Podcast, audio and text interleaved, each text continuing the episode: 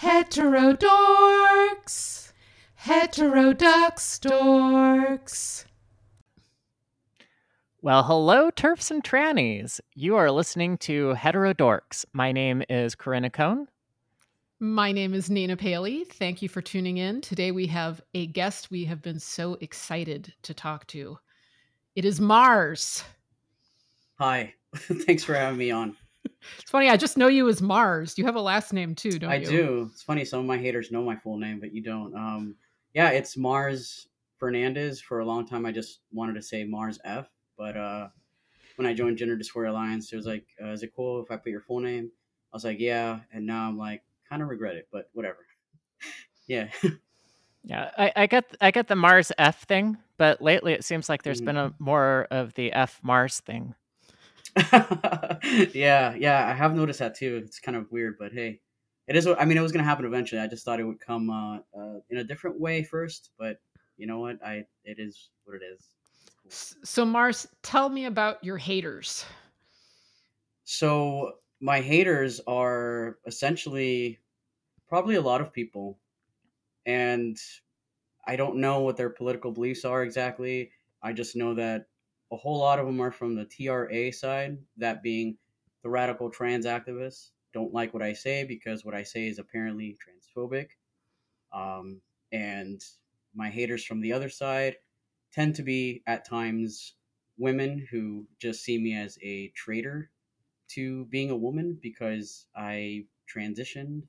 Um, so, yeah, uh, but the way I really honestly just see it all is that people just you know, people have these sort of like purity tests, and I just don't fit anybody's box, and I don't really care to. Uh, so it's just kind of frustrating because the way I see all of this, when everybody focuses on just kind of dogpiling somebody and being hateful, it's a it's a really huge distraction to what we're actually all trying to do here.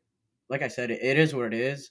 I'd rather it come to me than to some of my friends because I because I uh, you know, I'll I'll deal with it in a different sort of way than, than some of my friends. But yeah, it is kind of it is kind of just frustrating because I, I I don't know. It's just so nasty, honestly. I, I, there's no other way to put it. Like the the things that people say are just really gross, and I don't think that anybody can find receipts of me being that gross. But you know, feel free. Yeah, well, since I'm on Team TERF, I have to say that uh, I, I figured stuff like this was going to happen. Mm-hmm as the the turban grew and it's not fun to see i mean i yeah. used to be on team trans i guess before trans activism turned into modern trans activism and yeah. i was like uh can't do this but yeah it's it's not at all mm-hmm. nice to see this coming from my side so to speak yeah and the whole sides thing i really never liked because um, you know, even even in school, right? I have to compare it to like middle school and high school. There were sides and cliques, sure. Um, I liked hanging out with some of the people that listened to rock because I liked rock, but I also liked hanging out with the skaters. I wasn't really in a particular clique. Um, and as I've grown older, I also have come to realize I don't want to be on team blue or red. I, I just, you know, I agree with some people that happen to be on team blue and some people I have happen to be on Team Red. I'm comparing it to politics because it's what it kind of reminds me of as well. And so, like this idea that um, I can't, uh, you know, be a part of your club, which I never even claimed. I have never announced. I have never come out of the closet and said I am gender critical. I, have never done that. I really don't care to be a part of your club, any club, um, because when I'm a part of your club, guess what? You hold me to this certain standard, and I honestly don't want that pressure. I just don't care because I'm a human being. We all make mistakes, and when I step out of line, um, you know, I, I don't, I just don't need that. And it's so unhealthy too. It's good that that strategy has worked out and that you've avoided all that pressure, Mars. I've tried. Yeah. Yeah. We're on team sarcasm here. Team sarcasm is so much better. Oh my God. Please give me more of that. Well, I was going to say that uh, rockers and skaters are natural enemies, and mm-hmm. you were you were playing a dangerous game in high school right? Yeah, I've been told I'm a dangerous person. Anyways, anything I say might transition somebody within seconds. So who knows? Um, so I have some questions. I saw a great video that you did recently that Corinna sent me. And I have all these questions about you now. Um, so like your story. When did you transition? How old are you? All that stuff. Mm. Your journey. What was your gender journey? My gender journey? God, are you trying to make me throw up? yes, yes, I am. okay. Yeah, when I actually started to transition, I think I was 35. Um, oh, was you one of these other freakishly young looking people? You're kidding. Well, keep in mind, I think uh, my skin looks younger now because I am not on testosterone. But still, yeah. um, this is like this yeah. is a weird. This is like Corinna looks much younger hmm. than his age, and, and you look. Yeah, I mean, if you yeah. All right. Well, how yeah. old? it's so, the it's the pacifier. Yeah. No, nobody can see it on the podcast, but the pacifier takes years off my age. Yeah. okay, so right, you were so how old? You were thirty something. I just heard the thirty, and I was like, what? Uh, yeah. I think I was like, actually, I was thirty-five, close to almost being thirty-six when I actually did start medically transitioning. So I guess I'm what you call what I would be like what the female version of AGP. Is that what I'm? No. No, not at all. You're joking, just... joking. Yeah, yeah. Wait, wait. So what year yeah. was this? Uh, nine, not nineteen. What the heck did I say? Uh, two thousand eighteen. Yeah. Oh, really? Recently? Yeah, it's not too long ago. Oh wow, that um, was yeah. I okay. Had, I had thought about transitioning uh for a while, but I was on the fence about it because I've always had concerns about um, what it could potentially do to my health. So that really put me off a lot. Uh, but then dysphoria kind of kept coming back. And so it was like this constant, like, should I do it? Should I not? And eventually, I guess I gave into the glitter family or whatever. I don't know. so kidding. I, I don't believe in glitter families. Relax. So you, so you weren't seduced no. into it. No, weren't... I was never, uh, I, again, I just never really, like, I, I did hang, hang out with like some LGBT people, but I've never been like radicalized to the extent, because I do think that there is a level of being kind of sucked into gender ideology in order to start transition or or whatever but um i was never like saying things that some of the tras say right? Like i've never said that you could change your sex uh, that trans women are quite literally biological females. I, i've never said that so i wouldn't say that i was that far but i did believe certain things you know that were embarrassing to to admit now so yeah for sure like what you want an example? we'll trade some. Okay, so for example, one of the things that that trans men tend to talk about a lot when you transition is your voice uh, drops pretty quick, and then you get growth down there, right, in your clitoris. And one of the things that they talk about when they talk about this, they're, they're saying like, oh, a little micro penis or something like that. Now, I didn't quite literally believe that you, I was going to grow a penis, I do cringe at the thought of kind of using some of that language back then and um, entertaining that it was even remotely close to resembling that. Um, so that I would say now I'm just like, geez, these ideas kind of get thrown around a lot in the community with with your friends, and then you start like saying them to where like you actually think that it might be sort of similar, but like it obviously isn't. You said you were going to trade Corinna. Yeah. Yeah, I know. I was waiting. I was like, don't you put me on the spot there. I feel bad because mine is uh, maybe a little bit more tame than that, but so give me something better. Come well, I, will have to make it up. Okay. Um, it is very popular mm-hmm. in the trans woman, the trans femme circles, mm-hmm. to imagine that once you start taking testosterone, oh, excuse me, estrogen, Hey, don't lie now. uh, you know, you little A, a little B. Uh, once yeah. you start taking estrogen, that your skeletal structure will shrink. I have seen that. So it, it was very popular to mm. to say, "Oh, my hands are smaller. Oh, my feet were smaller." And and at one point, by cramming my feet into shoes that were uh, one size smaller, and yeah. just clomping around on on squashed feet, I was like, oh yeah, my feet are smaller now. so I yeah. I spent about a year wearing shoes that were extremely uncomfortable, um, because I had I had convinced myself that it just worked that way. Not that I ever transitioned, but I was sort of in the cult, and there was something that I believed for a long time that I learned in my San Francisco sex information training in the '90s Mm, They What's that?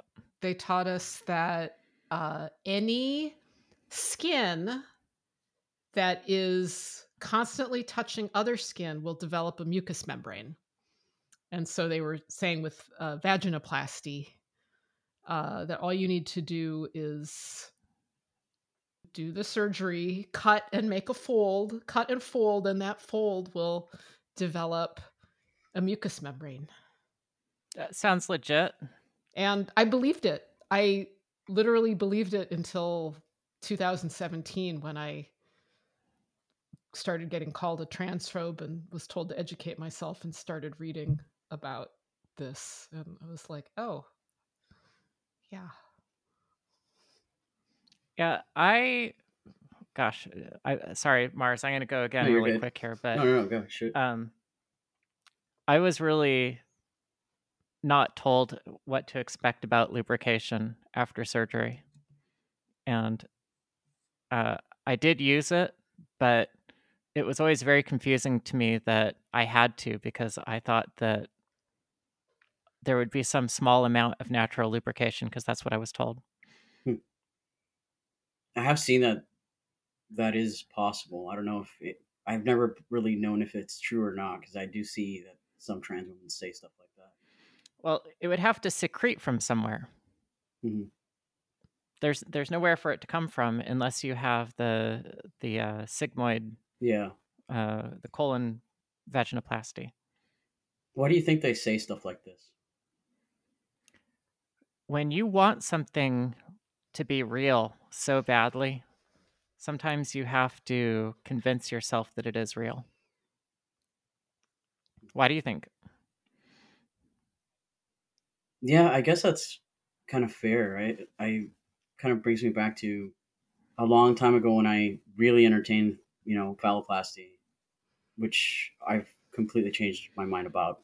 I remember um, trying to find any information about what would happen after and how it would sort of function, and if there was any chance at all that it would be anything like, you know, an actual male penis. And I remember seeing a trans guy write some blog about his experience and how it, I don't remember if he actually called it semen, but I do remember that he was making it seem as though it kind of basically was the same.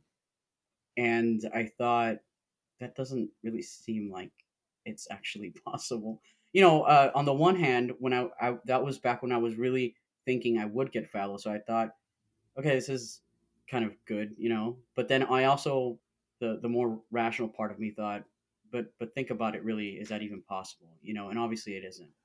And I guess you know after you've you've gone through phallo, like you, you you've gone the furthest point you could in transition. Yeah, why wouldn't you? I suppose kind of make up certain things to believe that what you did essentially was like worth it. You know. Well, I think that people want other people to do the same thing, hmm whatever it is. I mean, people that people that have kids want other people to have kids, and you would think that, Yeah. like, well, it doesn't matter whether other people who have kids, right? Like, you had a kid and you really are happy about that, so why are you telling everybody else to have kids? Yeah, that makes sense. And it's just like, eh, maybe you're not totally happy with it. hmm Yeah, they're trying to sell you the same thing that they got sold on. That maybe they're not happy You with. too should try estrogen. It's really good. you know what? I might look into that. Well, apparently, I'm the only one that needs it. Everybody else looks like they're in their 20s. you know, don't stay up late and don't do crack. That's my secret to life. Hey, I, I don't stay up Yeah. late or do crack, but I'm 53, so. I don't know. I don't know if I believe that then. I'm just kidding. I, Yeah. I'm kidding. Yep. Shouldn't have gone there. I'm sorry. Jesus Christ. I'm gonna get canceled again. I should have done all the crack. It didn't do me Uh, any good. I'm old anyway. One of the things that I've been seeing lately in, in some of the currently more marginal parts of the, the GC community, but uh, it looks like it's starting to become more mainstream, is this idea that if you are a trans person and you are visibly in the public eye, that if you're making Mm. YouTube videos or if you're uh, seen in public without a bag on your head, or if somebody lets you out of the basement and uh, unzips your uh, gimp suit, if any of these things happen and anybody happens to accidentally glance at you, that especially if they're a child, that this is something that is likely to create uh, this mimetic mental virus that will cause other people to think about transitioning. Yeah. And and they, they seem to have this holy mission now of trying to squash anybody who has done any level of transition so that they are they are quarantined so that nobody else gets drawn into transition. Mm-hmm. Why do you think they're doing that, Corinna? Well, I, I want to ask Mars. Uh, first of all, do you, do, do you think I'm right? And, and second of all, yeah. I want to ask Corinna. So, how's that? Two against one. oh, okay. I'll answer if you, you know, I'll be a polite guest. Um, why do I think? I mean, I like the way you kind of put it. You said like holy mission. Honestly, that's what it feels like. So, yeah, you know, it's as somebody who's been constantly referred to as a pick me, you know, one of the good mm-hmm. ones. Um, I think what's happening now uh, probably gets under my skin even more um, because some of these people who made fun of me and were like saying things for the past whatever amount of years, oh, they don't care about you, they hate you, you're just trying to be one of the good ones, etc.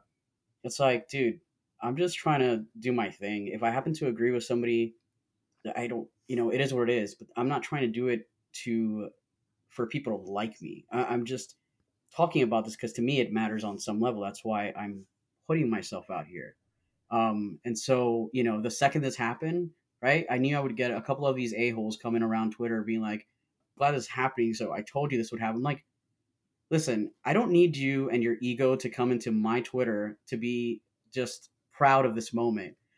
I guess it's just frustrating because of that, right? Because really, essentially, what they're doing with all this like bullying, because that's what it is, is feeding into the TRAs. You know, the TRAs are loving this, and also you're behaving like a TRA. I'm not saying that it's in the same way. Obviously, a lot of TRAs use threats of violence and rape threats and death threats.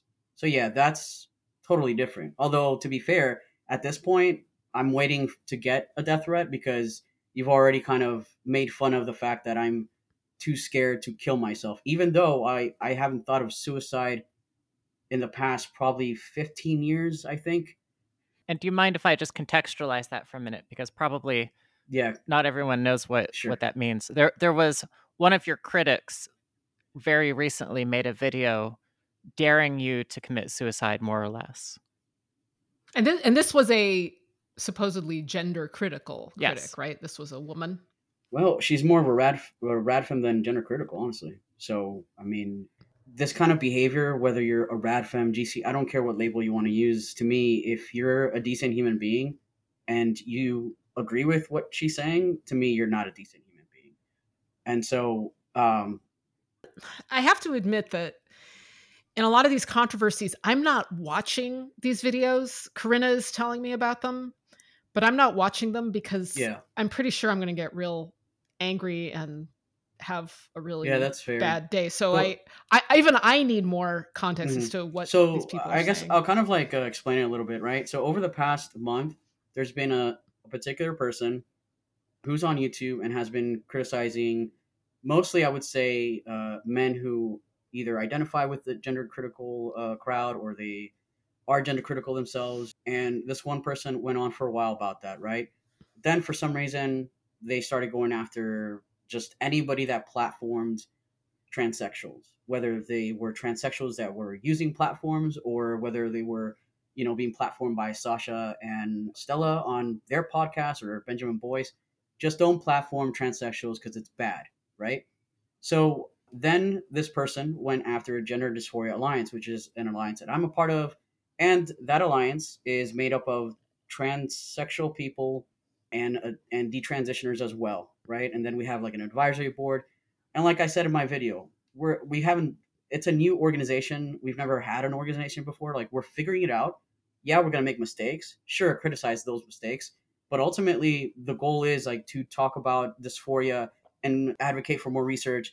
And so like we're not we're not focusing on children, but for whatever reason, a lot of people want us to or are trying to convince their followers that it is about children, right? Like that we are trying to get kids to come to us because we're gonna, you know, educate them on dysphoria, and that's not what we're doing at all. Can you describe the constituency of the Gender Dysphoria Alliance? Who who, who is it supposed to be representing? It's supposed to be representing people with the uh, sorry people with dysphoria, right? So whether you are somebody who transit who has dysphoria and transitioned and then detransition, or whether you're somebody who has dysphoria and never transitioned. So we we acknowledge that there are all kinds of people that have dysphoria, some of which don't transition, and that's fine. But guess what? As it stands right now, when you talk about dysphoria to a gender therapist, they're they're not considering that you could live with dysphoria and not transition. To them, it's either a social transition or medical transition. So why on earth would you attack us for trying to say, hey, look, actually, there are plenty of other people who have dysphoria and don't see the benefit to transition.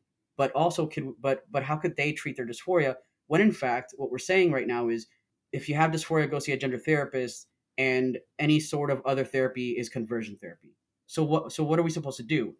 Yeah, if anybody wants to attack us based on all that, that's fine, but I'm not gonna stand by and allow it, which is, you know, I did try to do that. I ignored it for a while, then it got really we got piled on and finally I made a video addressing some of these issues.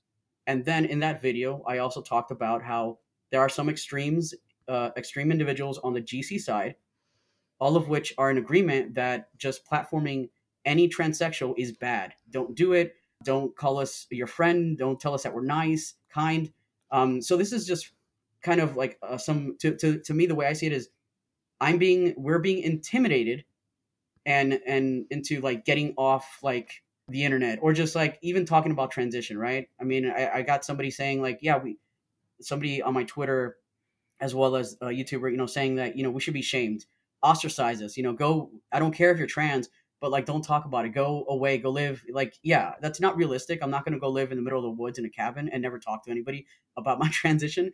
Um, but that's the goal, right? And so it's important to highlight this because a lot of people who happen to be gender critical have often either dismissed or not believed that trans transphobia is a thing. And if it is a thing, it definitely doesn't come from the GC side. But I'm sorry to say, it comes from all sides. The person who said the the pretty nasty thing that I referred to earlier, I, I watched a little bit more of her video, and she had made a comment at some point that said that if you want to be trans, go be trans, but become stealth and don't let anybody know that you're trans because letting people know that you're trans is what makes other people trans. Which is crazy to me because I've also heard so many times if you are trans, don't lie about it, be honest about it. So which is it? Am I should I tell you that I'm trans or do you want me to be in a secret uh, living a secret life cuz I'm being told two different things, which is why ultimately, you know, to me just do your thing and don't worry about what people are saying, but it is the, the logic there isn't it doesn't make any sense. You know what I mean? So I really appreciate Scott Newgent speaking out. And, Me too. And the article. And by the way, I use sex based pronouns, okay? So I like and respect Scott Newgent. Mm. I refer to Scott Newgent as she, even though she passes great, she looks yeah. great. So I was expressing admiration for Scott Newgent on Spinster, and some people complained because she's not detransitioning and the fact of her not detransitioning makes her an advertisement of some sort for transitioning. And i just thought she's just stopped where she is. I mean yeah. to detransition like you can't you mm-hmm. can't they, detransition they from everything you know? Right. Yeah. Uh, and if you're if you're medically traumatized you know it's it's not a minor thing to go yeah. through these processes and you know she has spoken out about the the physical i mean and here's the thing eh, the other thing too right is that yeah like they completely dismiss well because they don't want to acknowledge that transition is even possible right even though you see a detransitioner talk about their transition that's okay um, and they acknowledge that there was a transition there but when somebody who is still identifying as trans talks about transition, that's it's not real, right? It's only real when it's dark and it's over. Uh, but it's not real when it's currently happening. And they don't seem to realize that, you know, somebody transitioning for two years and detransitioning, yeah, that's more likely, that's, that's more of a possibility than, say, like, Corinna, I, I don't know how long you've been transitioning, but I imagine if you were going to detransition, that would be, I don't even know what that would look like for you or if it would even be possible because you've gone through so many surgeries plus you've transitioned for so long and people don't want to realize that after a long after a long period of time your body and everything not to mention your social life like it's you can't just open that door and go back through it without um you know you, you get what i'm saying yeah it's the same trauma it's like yeah. it's like whatever mm-hmm. trauma yeah. you went through one way you're gonna do right. that over again and i can totally imagine somebody having been through it once yeah. not wanting to go through it again i wouldn't want to i mean a, a couple of years ago there used to be this uh, idea that you know they would ask you the question like oh imagine if you woke up one day in the body of the opposite sex. If you're okay with that that means you're trans. And i was like well that's impossible. But i could sort of imagine waking up one day and realizing that i had trans right? I could i mean i do think mm. people wake up one day and realize like whoop i got a double mastectomy and i'm on testosterone mm. Uh, and so I could I could imagine doing that, and I'd like be like, well, what would I do if I sort of woke up one day with these, you know, extreme body modifications? What would I do? Would I immediately react to it and be like, give me that exogenous yeah. exogenous hormones now, and go get more surgeries and maybe yeah. I should even fem it up a little bit so that I can show people just how much I identify with this gender it's like no i wouldn't do that i would i mean i, I mean I, I, maybe i would who knows i would it's a weird mm. scenario to imagine but it seems like some people swing wildly you know it seems like yeah. there are some detransitioners who swing real hard like they swung hard one way i'm thinking of a few male detransitioners actually mm-hmm. It's like i i like the idea of people stopping where they are and thinking about it for a long time, you know, and like yeah. Scott Newgent looks male, right? Like if I looked like Scott Newgent, what would I do? Right. I yeah. wouldn't have hair anymore, you know, like it's yeah. you can't you can't just change those things. The thing about it it's it's so easy to sit here and have all these opinions because it's not you, right? So you saying, well, you know, why don't you just detransition? It'd be easier. I mean, it it wouldn't be easier. You don't know that it would be easier. Maybe in some cases it could be easier, but you don't know what people are going through actually and what that process is going to look like for everybody is different um, and then kind of going back to this whole you know if you're if you're identify as trans and you're on social media you should get off of it is to me just so like we could recognize that there are people saying things out there that are very um, very radical and they could be planting um, an idea in a kid's head and i totally get that right but you know i'm thinking while you're talking about not just Scott. Scott was the first one that I talked to that opened my eyes to phalloplasty could go wrong, and oh my god, when it goes wrong, it is bad. Right? This is not a joke. Um, but there are other uh, trans men on YouTube. I think of two of them that are still transitioning, so they're still living, you know, as trans men. But they've both talked openly about two things. One of them talked openly about how phalloplasty ruined his life. He's happy with this uh, uh, you know, I don't want to say he's happy with his transition. I don't know, but he's still living that life. But he regrets his phalloplasty.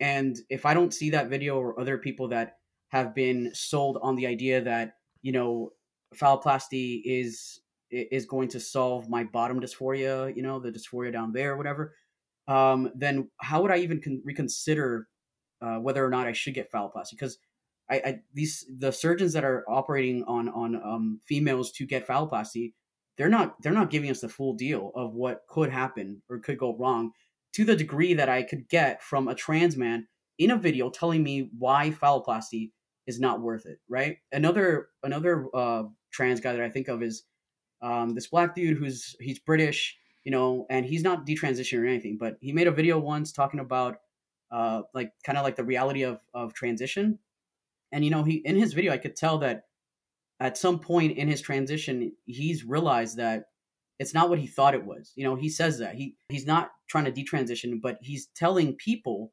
that transition it, it's it's not what they're telling you it is. And and and, and i think that those videos do matter because if somebody has even even a hint of of being hesitant about transition and they watch that video they might actually reconsider it. And and that that has more value than i'm sorry a, a radical feminist telling me don't do it. Like way more value.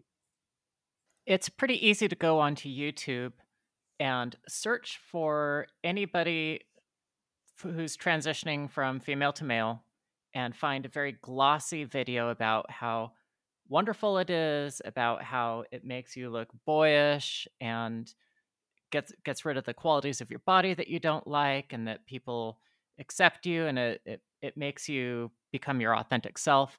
Uh, th- there's not a deficit of that sort of material on mm-hmm. YouTube. Mm-hmm. So what there is not a lot of are trans people who are discussing the reality of it, not the glossy cover version of it, but the medical problems, the health problems that are associated with it, the sort of emotional work that you have to do, the the fact that you get to a point where you're you realize that you can't completely change your sex and then how how do you have to start to mentally process that?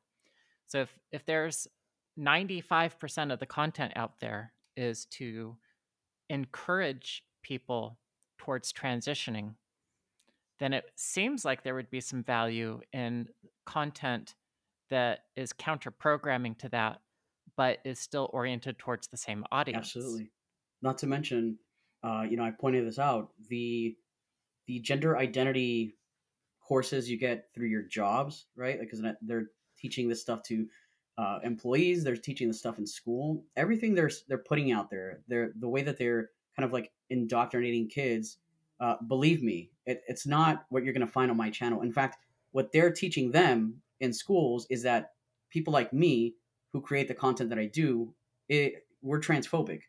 So I, I just don't. I think yeah, the likelihood of um, a minor watching my content, it, it is possible. Absolutely, I'm not going to dismiss that. But for the most part, these kids, these teenagers are told that people like me are hateful bigots.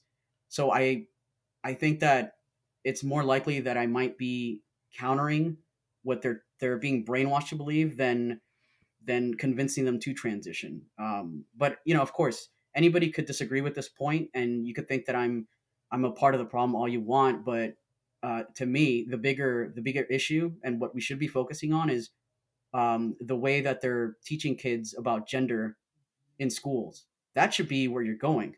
If you actually truly care about safeguarding kids and you don't want them to consider that they have some innate gender identity, which I know is BS, you should be focusing on that because I'm telling you, like the few of us that are transsexuals and trying to just talk about these issues are not that that's not it. That's just not the the, the point that's going to get you to save kids. But again, you could disagree all you want. Where I draw the line is is as of recently being told that I'm a sexual predator. That's not cool, especially when you know my full name. So I don't want to lose my job, and I'm not trying to get anybody to lose their job who is criticizing me. So why would you then say things that are not true? You can't find proof of me being a sexual predator anywhere. All right, you can't find proof of me saying that transitioning saved my life because I've never said that. I've never said that I'm suicidal. So also, why are you why are you talking about me being a coward and not uh, being able to kill myself when in fact that's not true. So if the if these people want to safeguard kids, but while they're doing that, they apparently want to take down transsexuals. So ultimately, from uh, an outsider's point of view, th- this isn't going to move anything in the right direction because TRAs that see this are now going to be even even more certain of like they're they're for sure going to be like, well, why would we ever even talk to these people? Look th- look at the way they even treat. Look at how they treat transsexuals that agree with them on a few points. Why would we want to interact with these people? They're crazy. They actually do want you know us to die. It's not helpful. They treat the pet trannies badly. Yeah. They're gonna right, they're gonna exactly. treat That's what the, they the feral oh trannies oh God, worse. Yeah not that not that I like being anybody's pet, okay? Unless it's like some really cute chick, but otherwise, no, I don't want to be your pet. Jeez, Corinna's perfectly happy being my pet trans. Uh, yeah. Say that with more enthusiasm, Corinna. Can I please have a beer, Nina? I finished the other podcast. So uh, I've been thinking a lot about the the principles of gender critical radical feminists. I remember the old uh, Reddit, the old subreddit, are gender critical. There was a little graphic that said, you know, the conservative idea is that uh, males and females have to behave in these rigid stereotypes, and the transactivist idea is if you behave in these stereotypes, then you're the opposite sex or you can be the opposite sex. And the gender critical idea is anybody can wear and behave whatever they want have any personalities. Your sex is just your sex. And it that's all it is.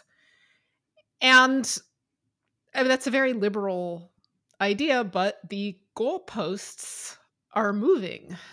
And this is what I noticed about trans rights activists. They kept moving goalposts whereas the mm-hmm. the turban seemed pretty consistent. And now our goalposts are moving too.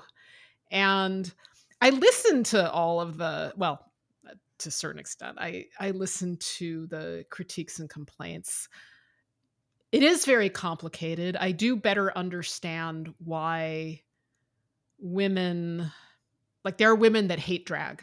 There are uh, like I never not only did I not mind drag when I was younger, I liked drag because drag seemed like it was a send up of gender. It didn't seem like woman face to me. But there are women that hate it and consider it a denigration of women. And I listen to them and I'm like, okay, I, I don't feel the same way, but they have a point. And there is a point to be made about transing where it is a an appropriation especially from the women's point of view of men transing uh, identifying as women where it it's an appropriation and it feels like you know a, a, mockery is being made of your sex class. And so they you know even even though simultaneously you should men should be able to wear dresses and everyone should be able to express themselves however they want there's also this resentment among some women of men who then go ahead and do that. And uh, so so you should be able to wear whatever you want to, but you better not. Exactly, right? Like Yeah. So so there's this there are these oppositional principles that are starting to oppose each other. Mm-hmm.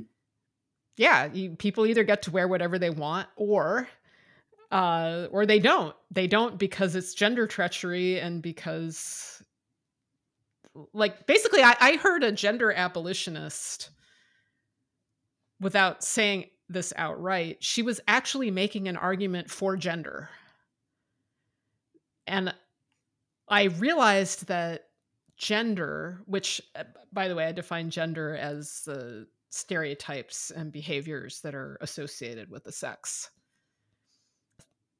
Not necessarily performance because performance is all for other people but just the the the mutable aspects of it. Sex itself is immutable but behavior is mutable. Right. and she was making an argument for gender that there are cues and behaviors that let you know what sex someone is and that when somebody crosses that particularly when a man crosses that that well she put it she felt unsafe. It made her feel unsafe. Yeah. I think um so i do i do want to make one point clear that i i think that anybody women or men should be able to speak their mind and i understand how people are fed up and there's a lot of emotions running high because of the state of things i get it you know, I'm not by any means trying to silence women, but uh, my issue comes, like I said earlier, when you're when you're lying about the things that I'm saying and who I am. Um, that being said, though, I do think that what you're talking about could come from this the this whole the autogynephile issue because we see all these videos of men who you know put on a dress and go into women's spaces and masturbate and talk about how it arouses them to put on a dress. This isn't obviously the case for every transsexual woman, aka biological male, but that is an issue, and and we see it more now. Um, people share these videos uh, on Twitter or you know Gettr, and so I think from their point of view, and I could be wrong, they're now maybe thinking that when a man puts on a dress, it could be arousing, and so therefore we should not allow that. Um, but it is kind of counter to the whole, you know, abolish gender thing. So it is a little bit odd. But I think that's where it comes from. Where it comes from. Yeah. Mm-hmm. It's just it's like we're we're faced with these contradictions. Yeah. Even I am. I turn well, a lot of the way we describe ourselves is in relation to other people. So as other people change, our self-descriptions change. So four years ago, yes, gender critical. I was absolutely gender critical radical feminist. And I I was in opposition to trans rights activists. Now, as some, let's remember that they're the minority, but some more extreme rad femmes are taking a very illiberal stance to trans people and even me saying trans people uh, I understand. There's no such thing, Nina. That's fraught. Yes. So I know there's, there's no, there's no trans people. There's no literal transition. You cannot transition from one sex to another, but there is a concept mm. called transitioning. Yeah. Even if you can't literally transition, we just in the popular parlance we call this transitioning or wait, trans culture, whatever, genderism. Uh, what was I even saying? Dang it! I do think. Uh, oh, yeah. right, but so, suddenly I'm like a liberal moderate, oh, yeah. right? Like, like I considered myself a gender abolitionist a couple years ago, and now I'm going like, maybe I should call myself a gender mm. moderate now. Actually, you're more pro-trans because you have a show with Corinna and also you platform. So you are full on pro-trans, and you're no longer against like medicalizing uh, kids. Yeah, but but I hate but I hate Corinna and you and want to kill you. I'm secretly plotting to kill okay, you. Well, so let's let's chant together. Trans rights are humans' rights. Oh God, you can't you can't get me to say. no, I, I I have often thought of transition and detransition in these words and what they mean, and I totally get how it could be uh, confusing because yes, you don't transition from female to male or male to female or male to non-binary or whatever. Um, so I, I totally get that, but I think like when I the way I see transition is it's a word that I use to describe a change did happen. Um, and I guess until somebody comes out with a better way to, to say it, to no longer use that word, I might I might use a different word, but right now that's the best way to, to do it. I have oftentimes, or not oftentimes, but sometimes I have said like I'm a female that has masculinized my appearance with testosterone, but obviously that's a very long sentence. So I could just say transition and you would understand what I'm saying. So I that's how I see it. Um, but again, you know, I'm open to any feedback. So if anybody wants me to describe it in a different way, come up with something better, I guess. The, there's this problem with the phrase trans identified because at one point I was like, well, yeah, I'm going to stop using trans and say trans identified. But then I'm immediately hit with like mm-hmm. Corinna. Corinna is not trans identified. Corinna, what, what is Corinna? Well, I, I call Corinna feminized eunuch, but that's not very polite. Feminine. I mean, the the, hmm. the feminists have said that not they don't want to use the word cis. So I'm I'm as far as I can tell, the handle is not being used. I'm going to take it. Yeah. I mean, like there there are transsexuals mm-hmm. and i'm going to keep using that phrase transsexual because we know what it means right. right. it means somebody who has had surgery and maybe they were trans identified at the time but they may not be trans identified yeah. now but just because their identity isn't the same the surgery still mm-hmm. happened yeah or or at least medicalized yeah yeah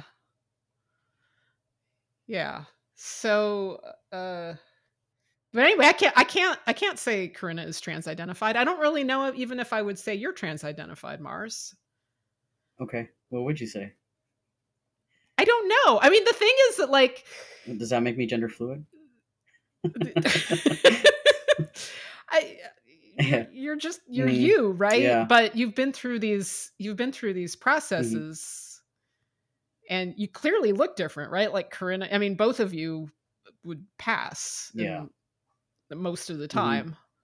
Some of the time, any of the time. I don't know. The passing is that we really need to look directly at passing and I don't like the term passing. It just feels so silly, like I passed a test or something. It's, it's but I mean the reality is most people that don't know uh, anything about me, they're not going to stop and analyze me from top to bottom before before they serve me a drink or something. They usually it's just immediately, you know, you're either a she or a he, and you know, ninety eight percent of the time it, they refer to me as a he. And to think that I'm going to correct everybody and I, that that's not the point. That's not why I transitioned. So I'm not gonna say actually bartender. Um, it's you know female here uh, she, her, uh, and give them my whole life story. You know, I just, yeah, it's it, again, you know, some of the the issues that are going on and what people are saying, and I understand how frustrating it is. Um, totally get it, but let's kind of focus on the point and also be realistic. It's very unrealistic that I'm going to correct every person that I see uh, and interact with in in my public life. It's just not going to happen. So I just wish people would be just again, like you, you could be mad, but just be realistic about this. And and the whole trans thing is so out of control that I'm sorry I have it. I, I, it's very unlikely that we're all just going to go stealth and you'll never hear from us again. It's not going to happen. Mars, you've been a YouTuber for two or three years now, so pretty close to the beginning of your transition, probably. Yeah. And I've noticed that you've gone through a couple of different phases in the types of videos that you make. Some of them were extremely deadpan, but hilarious. You, you you did that for about a year. I, I haven't seen one I of those recently. Actually have been wanting to do that, especially with everything going on. I'm like, I'm gonna have to start making lighthearted, dumb videos where I can laugh at myself again, because I'm gonna go crazy otherwise. So yeah, um, yeah, it's been a it's been a while. Well, more recently, they they are more of a, this interview format. So, can you talk maybe a little bit about your evolution as a content creator? I don't know. Honestly, I I don't think my quality of my videos aren't all that, and I'm not. The, the thing about it is like, especially in light of everything, you know, people saying that I want to be kind of like an ally or part of GC so that they could, so that I could get platformed more and become like trans famous, which is uh, silly because I don't I, I don't want to be known for being trans, but I understand how some people know me as that, right? Like I've always rejected the idea that if I accomplish something, um, you're gonna you're, you're, gonna you're gonna give me an award as first trans man that does X whatever. I find that really dumb. I just to me YouTube is just a, a good way to make content that makes you laugh or you want to discuss an issue.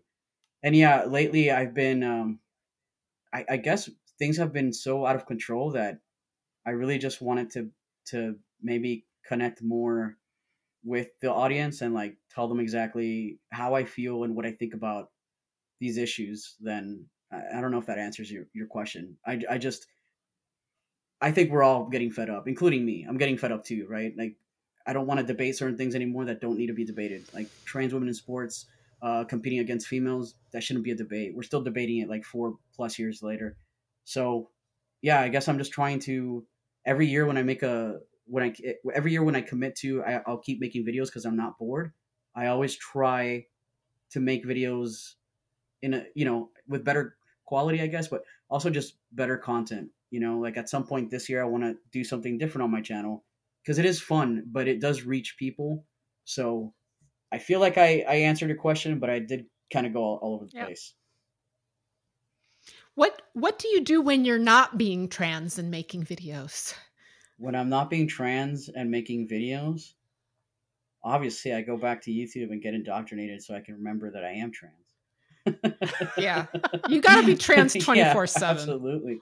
Don't forget to be trans today. I mean, when I'm done here, I'm going to go to apparently there's a Harry Potter bar so I'm going to go there, uh, which I probably should do that because even though that bar, J.K. Rowling didn't come up with a bar, but obviously it is in some way associated with J.K. Rowling. So just automatically makes me transphobic by stepping in there. But you know what? It, it just sounds like a good time. I'm worried that an establishment that's a Harry Potter Mhm. bar would be indoctrinating children to becoming alcoholics. right? yeah. So yeah, I don't know. I think. uh I mean, I hope you guys also go out and just have obviously some from fun from all this stuff. But yeah, I'm I'm No. moving. oh yeah, I don't. there's a cute little art store that we like to go to Oh once in a while. I'm uh I'm moving on Sunday, so I really cannot emphasize. I like road trips, but this one is going to be so amazing because 17 hours of not being on Twitter and just listening to music and just like that sounds like I need that to happen. Uh, so you know I'm looking forward to that. But it's been really frustrating this week because this is my last week in this in this in Kansas, and I've been just wanting to have fun, chill, hang out with friends, and all this drama kind of blew up, and I had to address it because of of the lies. Otherwise, I wouldn't address it. Like people can call me an idiot all day, but there's a line that that you don't cross, and so yeah, I am looking forward to that a road trip. All right, I have a question. You probably answered it in your video, Okay, but since okay. I haven't seen all your videos Mhm. yet, and I don't know which video you answered it in, I have to ask: Why did you decide to stop taking Oh, testosterone? heavy. Okay, well, Did you do a video about that? I could just watch the video if you me. a I. I actually didn't make a video entirely. I did talk about it maybe in a video, and also I did talk about it with the with Aaron Terrell and Aaron Kimberly on their podcast Transparency. Uh, if you actually want to listen to that, which you should, that they actually do a great job at uh, kind of diving into that a little bit more. Uh, but basically, I stopped because uh, last year was a rough year with uh, a lot of kind of reality checks with, with my health. But basically, I got psoriasis, and it's been like a year and a half maybe that I got psoriasis. And initially, I didn't know that it was psoriasis. I thought it was a spider bite. I went to the doctor. They thought it was a spider bite. Finally, somebody said that's psoriasis. I didn't really pay too much attention to it because it didn't really bother me at first. It was just like an ugly splotch on my leg, and I was like, I guess I'll stop wearing shorts. um, but eventually, it did start kind of getting irritating. Um, and then it, and then I got it in different areas of my body. So, you know, once it kind of started going to my face, um, I had an issue with that. Um, like my eyebrow a little bit, but mostly like my scalp. Like once it got there, and it felt like sometimes my scalp was on fire. I was like, this is this is serious. Um, and I had a fleeting thought that it could be the testosterone because why not? Like that's something that's different about me right now. Um, so I considered it. I asked my endocrinologist once, and she kind of brushed it off and was like, "Oh, it, um, I don't think so," is what she said. So because she said I don't think so, me not wanting to even consider going on testosterone, I thought, cool, I could move on, right? Um, then uh, talking to a friend of mine who uh, she's not trans, although she does have dysphoria. She did mention about getting off of birth control and how that kind of brought about uh, psoriasis and because of her hormones or something like that. And so that kind of planted a seed, and I was like, hmm, you know, I, I wonder if maybe testosterone is affecting me, right? And then finally, I started Googling stuff because I was actually getting fed up with this. And I came across a Reddit post where a trans guy talked about having psoriasis, and his experience was basically mine. He used to take weekly shots, he switched to every other week. It went from leg injections to butt injections. And I guess maybe because the hormones fluctuated too quickly or whatever the case, that got that gave him psoriasis. So he got psoriasis and his psoriasis literally the same as mine, you know, on the leg, uh, on his earlobe, just in the most random places. So when I saw that, I was like, all right, so there's no denying this is an issue. So there was that. And then the other thing that kind of really concerned me was when I got COVID, I was worried because aside from the fact that I I'm, I haven't looked at after my health too much, I'm overweight, but also my red blood cell count it increased with testosterone. So when I got COVID, um, before going off testosterone, right? COVID, I got COVID like March of last year. I got a pretty bad case of it, and I know it's because I haven't been looking after myself. But also, then I I got worried because taking testosterone, my red blood blood cell count, and I knew that like COVID, you know, would this even be a concern? Is what I thought, right? So I'm in the hospital. I'm like, would, would I even be would I even be worried about this right now if I didn't know for a fact that I have a high blood cell count, right? And that I I'm supposed to be donating blood like pretty, you know throughout the year, and and I slacked off on that a lot. So that was a worry. Wait, you have to donate blood? What's that about? Because of so this is what they recommend to us to some trans men that have a high blood cell count is to donate blood to kind of like lower it and maybe balance it out. So that was something that I should be doing like two or three times oh, a year. interesting. And I wasn't doing it two or three times a year, you know, um, because a lot is downplayed uh, with trans people. And so, like, that's one of them. And I was like, no, I feel fine. I'll just do it, you know, maybe once a year or whatever. So, so that happened. So that was the first kind of like, I guess you could say, uh, wake up call in terms of my health. Like, my red blood cell count, there's COVID, it causes blood clots. Like, dude, I'm doing this to myself, is what I thought. Then, like, five months later, the psoriasis got out of control, and I was like, and I told my, uh, I told my endocrinologist, I was like, you know, I'm, I'm gonna go off of testosterone. Just, I'm curious to see if it helps with my psoriasis. So I told her that. She was like, on board, I guess. even though while I was there, I, I walked into the office. That was my testosterone uh, shot day, right? So she was going to inject me.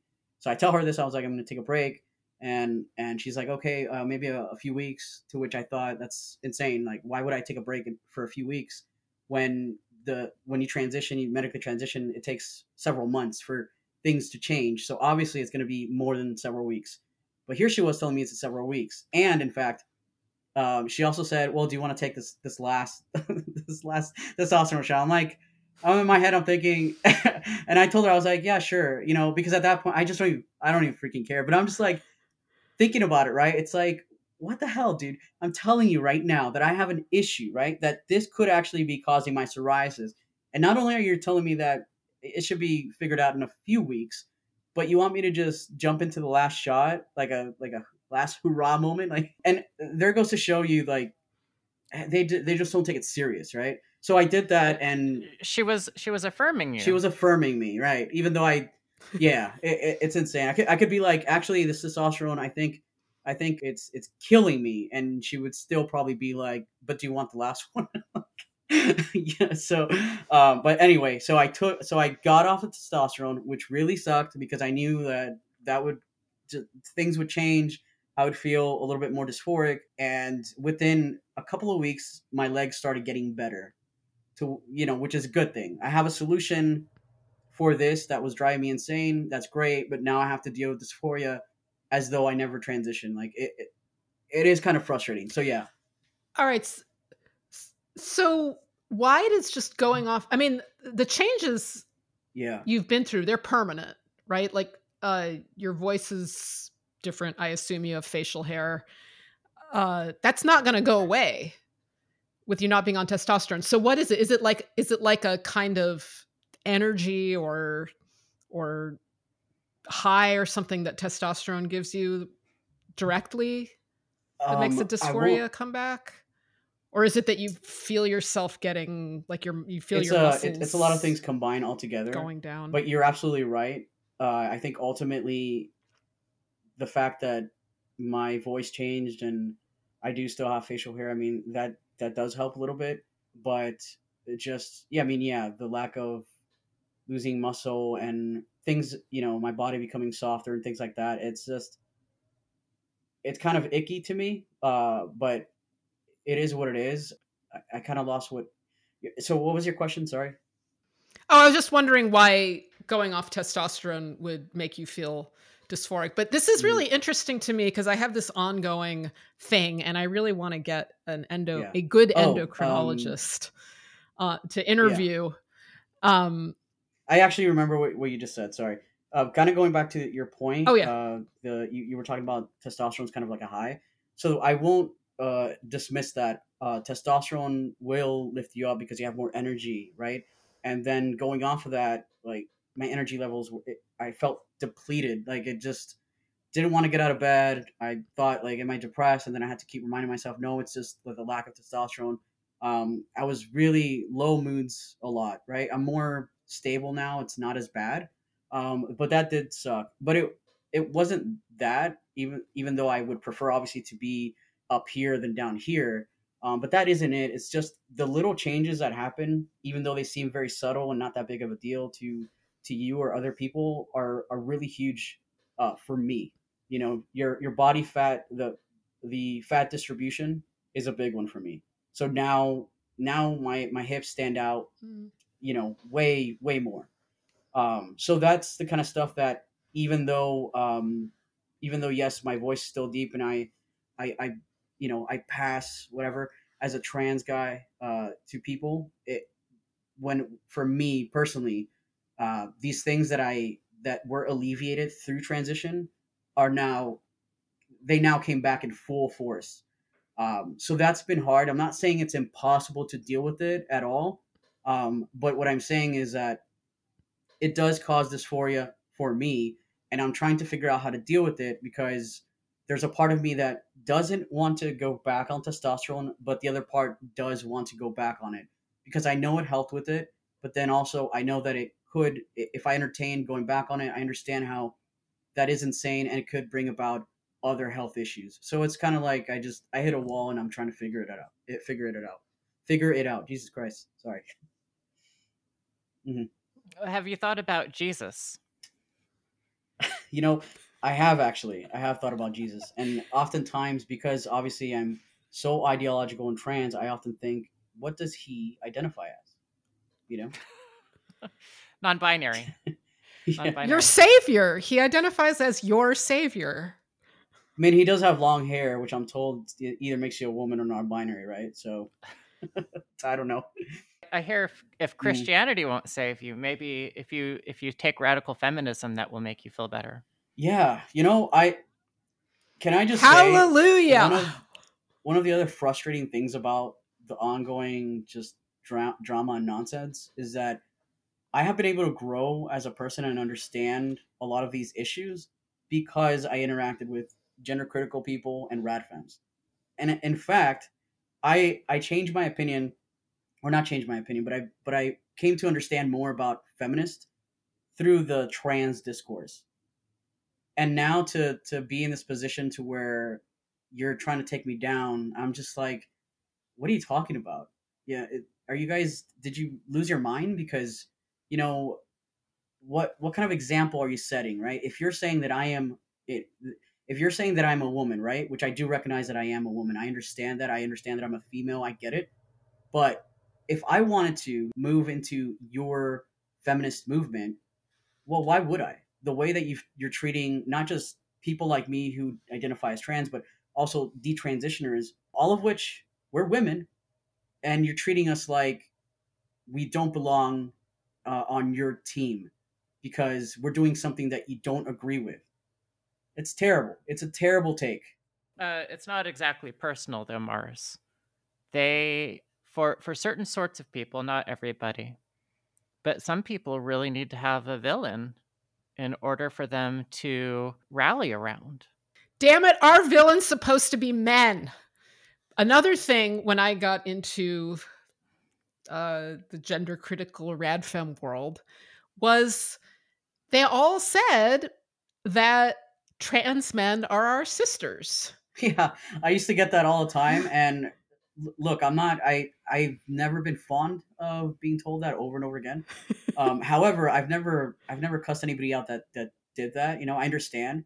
You know, I've had people that follow my channel like, I hope you don't get offended if I refer to you as a sister or like I consider you like a lesbian. I'm like, doesn't I'm not gonna lose sleep over this. It's fine.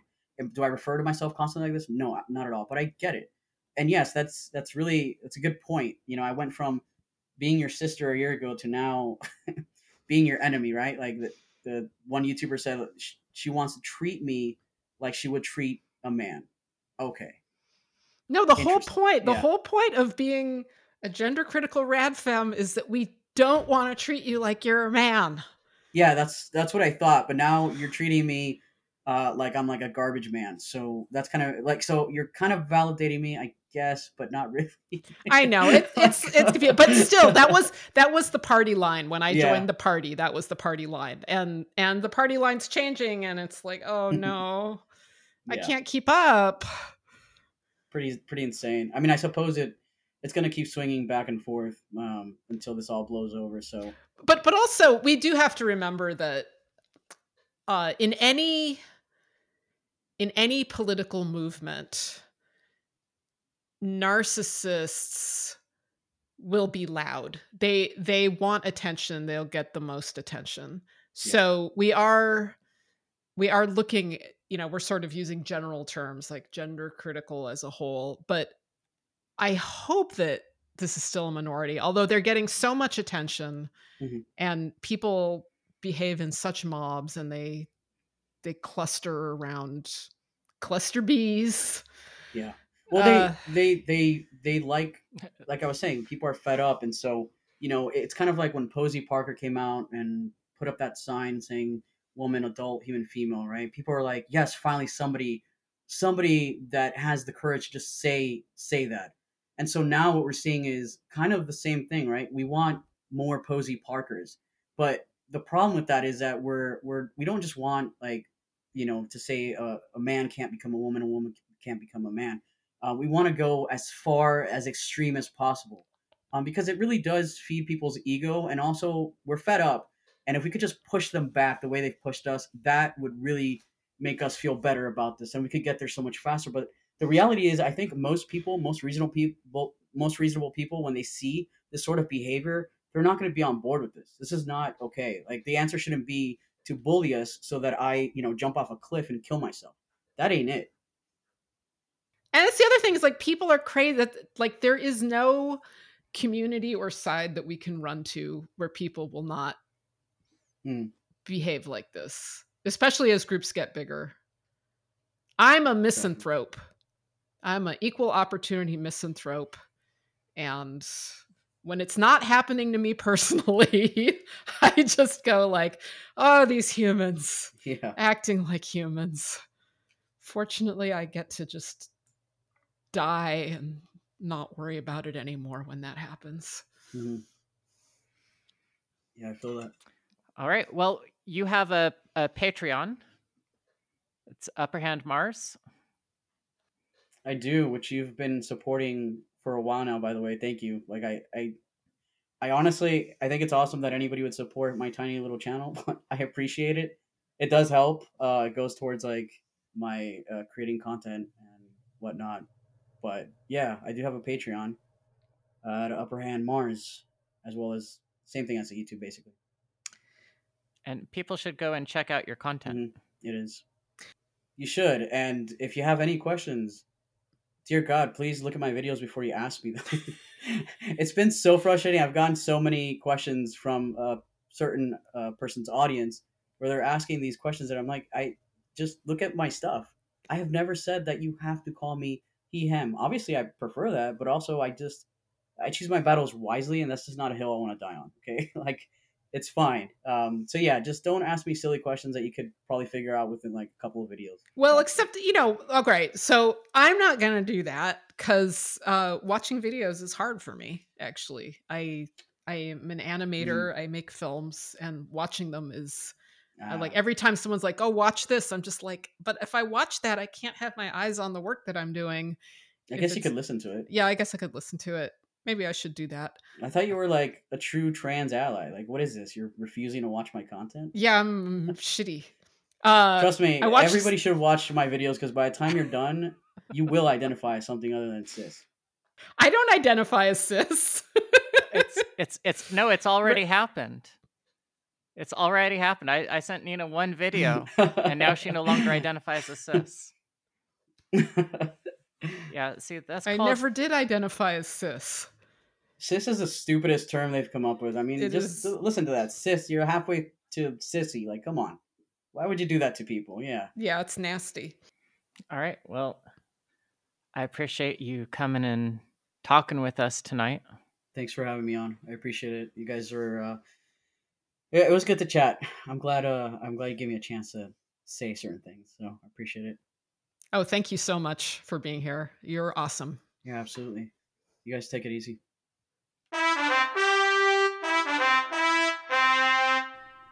Hey, everybody. Thank you for listening to Heterodorx. You can support our podcast by visiting anchor.fm slash heterodorx or by directly supporting Nina Paley on Patreon at patreon.com slash Nina Paley.